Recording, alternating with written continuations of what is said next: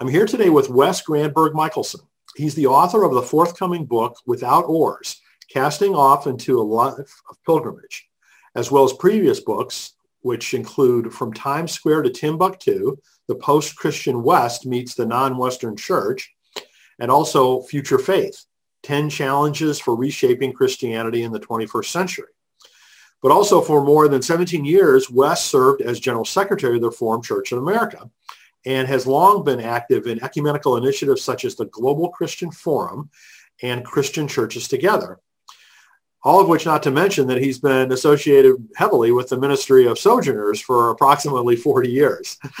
so Wes has got an incredible um, history of making a huge difference uh, in a lot of uh, faith-related work. So Wes, it's so wonderful to have you with us here today. Well, it's great to be here, Brian. I appreciate your generous words. It's very kind well, you've you know accomplished just a huge amount of you know wonderful things, and uh, I think we're all really going to be looking forward to this new book. Um, I should have said that uh, its release date's November seventeenth, so um, right, it'll right. be here just just around the corner. So before we dive into that, though, maybe you can just tell people in a little bit more detail about some of the things I just barely touched on in terms of you know your your background, the work that you've done besides books, and then uh, and then the books that you've written. well, it's been an interesting journey, Brian. Uh, I uh, you know was raised in a strong white evangelical subculture. My grandfather was a good friend of Billy Graham, and that's kind of the environment I grew up in. And then I grew from that uh, into a broader experience of, uh, of faith. Uh, I, have had a, a, lifelong preoccupation with how faith relates to public life and politics, that, that intersection between the world, the world and the word. Um, and that probably came because when I started my career, I was the chief legislative assistant to U.S. Senator Mark Hatfield. It was during the time of the Vietnam War, and Hatfield was a leading opponent and also uh, publicly known as a Christian, and evangelical, in fact. Um, he was uh, he was the kind of person that doesn't exist today, a liberal Republican and a progressive evangelical. So, wow. but uh, but uh, uh, but but from there, then my journey took me uh, into the ministry and uh, also the early days working in the in the beginning of Sojourners, um, and then I was with the World Council of Churches in Geneva, Switzerland, where where we focused a lot on the issues of environmental stewardship. That was kind of my portfolio, what we called integrity of creation. Uh, did a lot of writing around that too.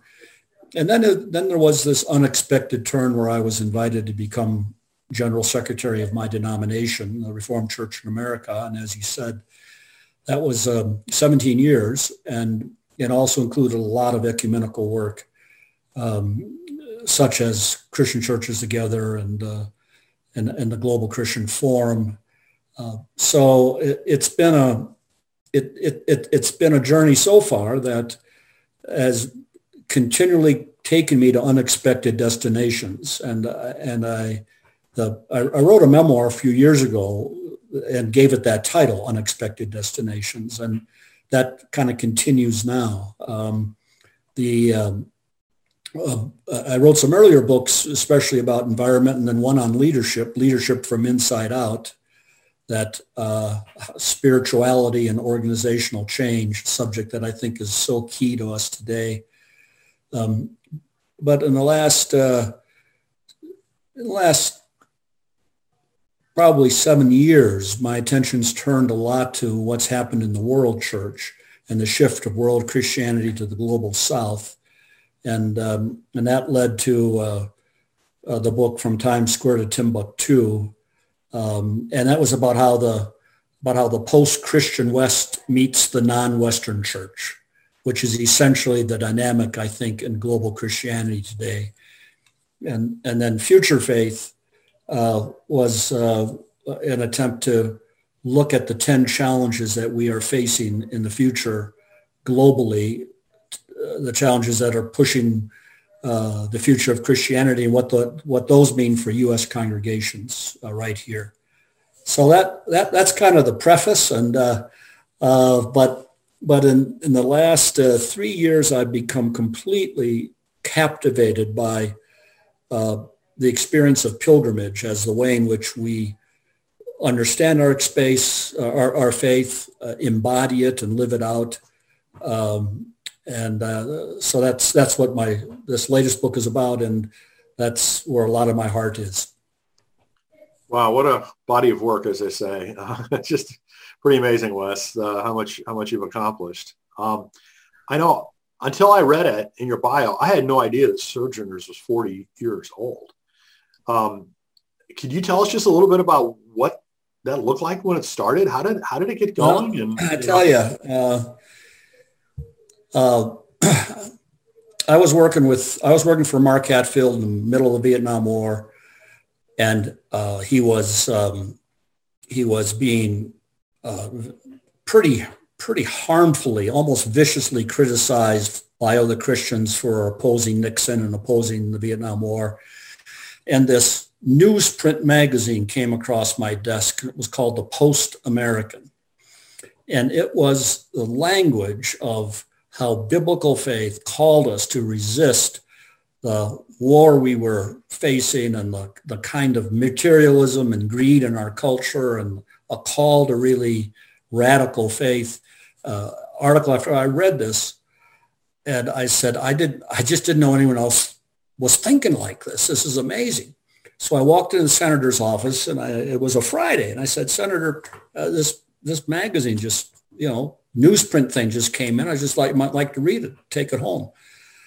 Monday morning, uh, he came into the office and I, I walked in and I said, Senator, you have a chance to read the Post-American? He said, yes. Get these people on the phone right now. wow. and I, and so great. I scrambled around and I found this name, Jim Wallis. I found his number. I got him on the phone and put him on the phone with the, with, with Mark Hatfield and with me. And, and that was 1971. Uh, that Christmas, I went out to Chicago, met him in the small emerging community, and and that began a relationship that has continued uh, to this day. Uh, it's actually 50 years. Um, the the community moved to D.C. in in uh, in 75 and uh, and at that point a couple years later I left working for Mark Hatfield and became uh, one of the editors of the magazine as we tried to get that thing launched. And uh, then it has grown and grown since then to, uh, I think, being one of the more remarkable stories in, in uh, religious journalism in America. Oh yeah, and there's no question about that. It's been very influential, and you know, as I said, I had no idea that that was you know the history that it went yeah. back that far. Yeah. But you know, congratulations on you know making something like that happen that's been so long lasting. Yeah.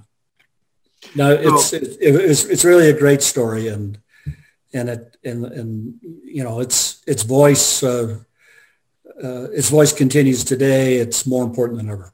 Yeah, yeah. So um, we, before we started the recording, you and I were talking about pilgrimage and some of its applicability, and uh, we're going to do some more work on that. Uh, another interview on that uh, probably down the road, but uh, maybe you could talk a little bit about pilgrimage, you know, in, in, in more depth and, and kind of like how you reflect on that in the book. Well, I, I really became intrigued, Brian, uh, when I first heard someone talk about the Camino de Santiago in Spain. Something just resonated in my heart.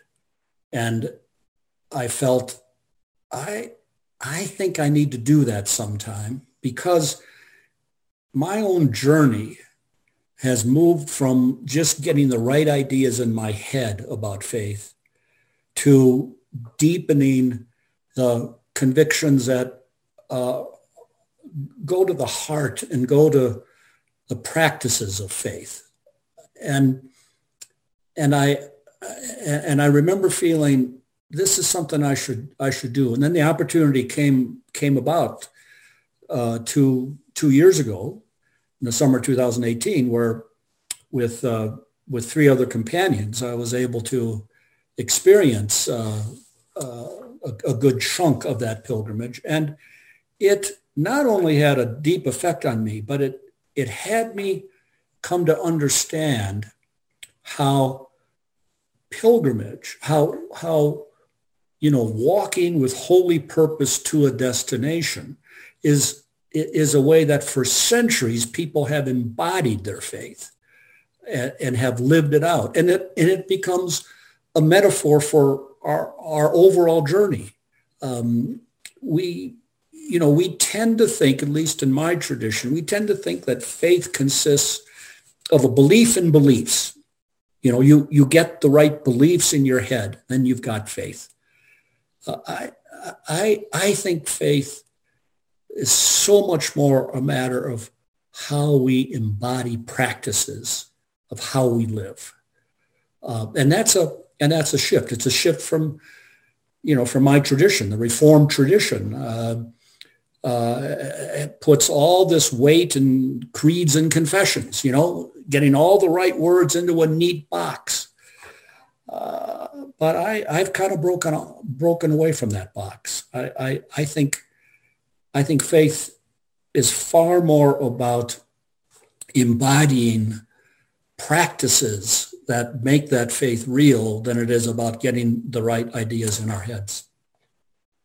Very cool. Well, it sounds like that that was like an amazing experience for you.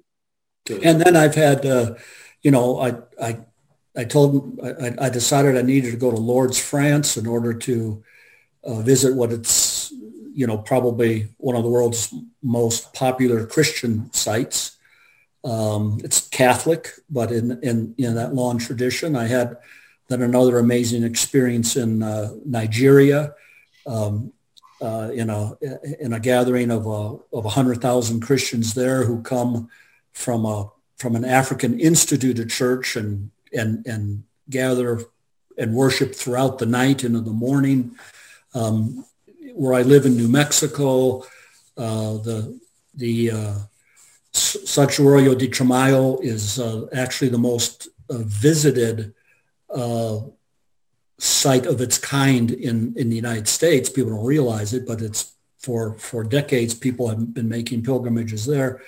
And, but the, it's not so much about just, you know, some people have the opportunity. Some people, they're not, you know, they can't go more than 30, 40 miles from their home.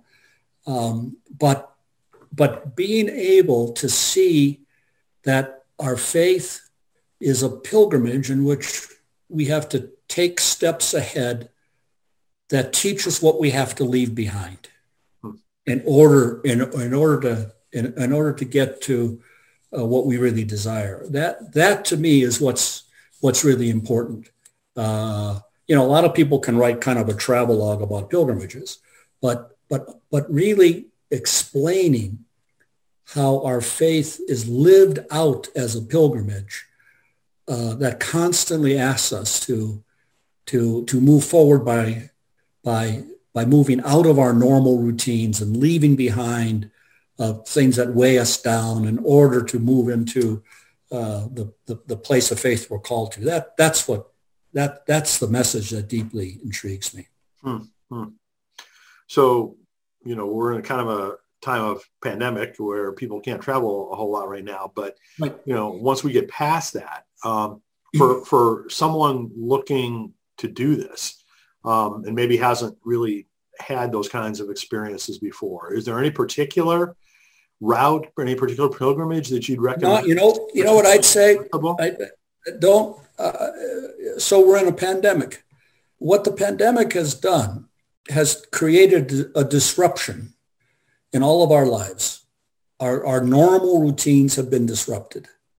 And we can either take that as a uh, as a real burden, or we could take it as an opportunity that that allows us to ask deeper questions and to and, and to really move in, in deeper ways. So, uh, you know, I, I've, I've written a reflection guide that goes with the book, and I've said you you can you can do a pilgrimage uh, right from your home. You can, I mean, you you can do this inward journey um, uh, without even leaving your, your home. Even better, you can do this by doing some intentional walking um, within with, within the 10 miles of where you live because I think I think there's some real value in in in in in how we reflect and pray and move in direction. So I, you know, people don't have to wait until they can get on a plane and fly somewhere to one of these really uh, popular pilgrimage sites. They can they can say, COVID-19 has bro- broken up my routine so much. I've now got time. I've got space. I could say, especially now with the election over, with you know all the all the kind of turmoil that's been going on, I can take space to uh, journey inward here and now, understanding my life as a pilgrimage in order to equip me for what's ahead. So that's, that's really cool. I'm, I'm really glad that you're that you did that. You yeah. said it was a reflection guide.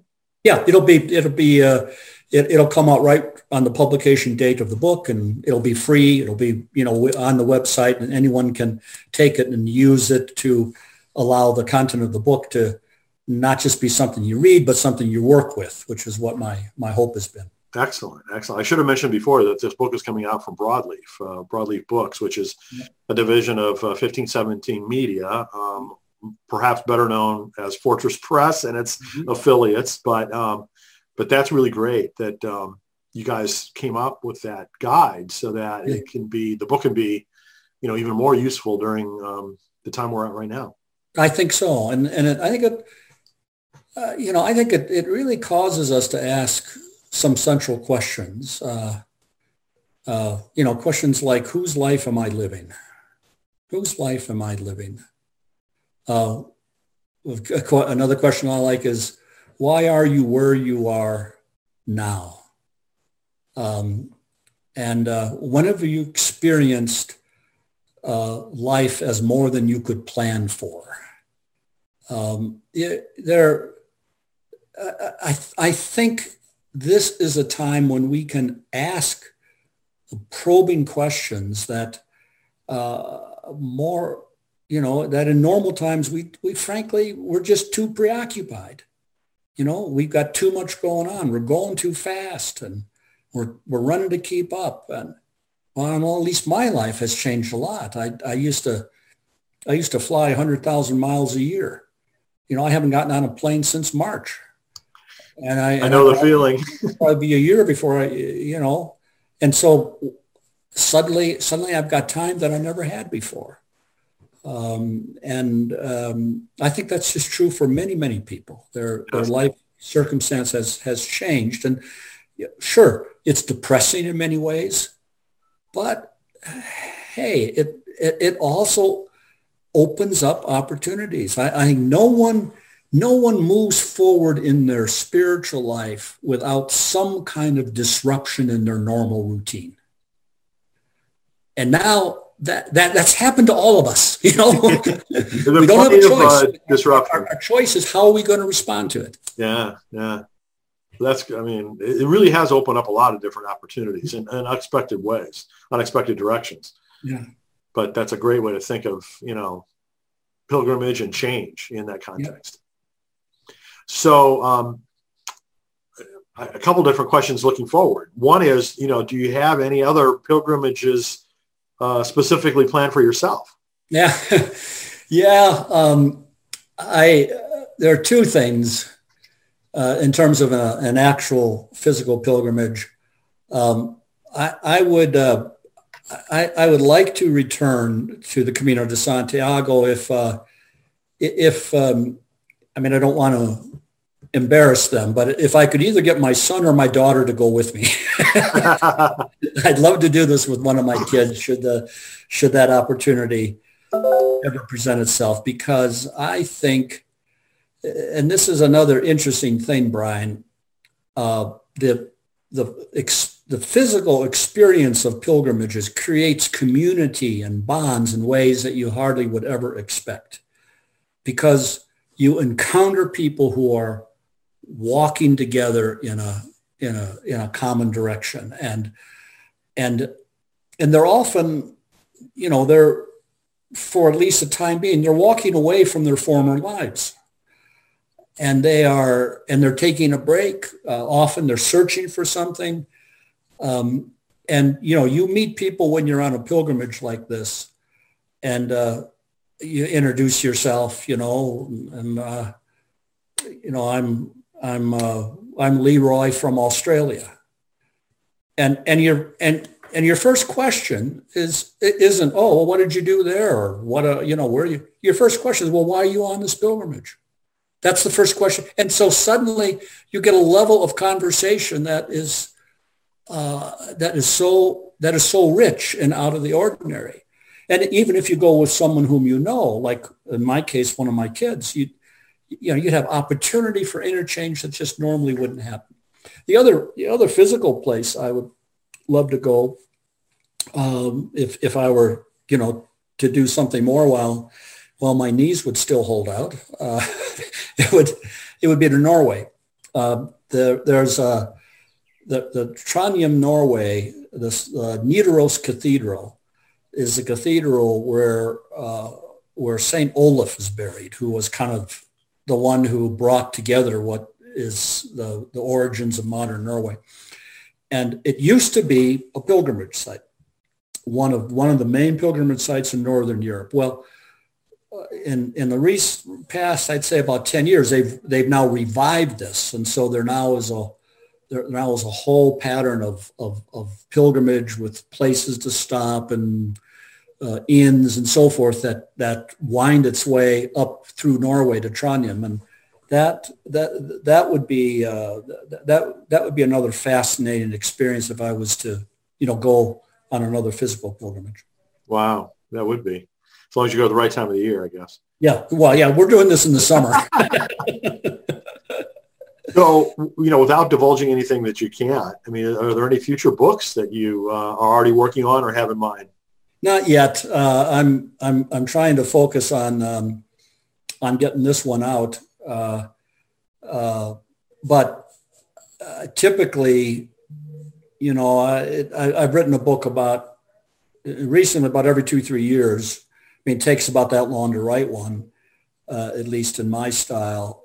Um, and my, I mean, my editor's already talking to me about it, and I, I am pretty sure I'll, I'll be back at my computer before long working on something else. But, but right now, I'm, I'm kind of, I, I kind of want to I kind of want to live into uh, seeing whether uh, whether whether this book, uh, without oars, casting off into a life of pilgrimage, whether whether it strikes a chord and whether it whether it kind of you know meets a hunger that people have. Um, I want to. I, I, just want to see what happens with it.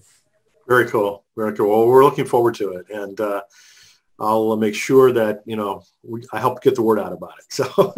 Right. Well, Wes, it was really great to uh, be able to spend some time together. Thank you so much for, for that. And thank you so much again for all the things that you've done throughout your life.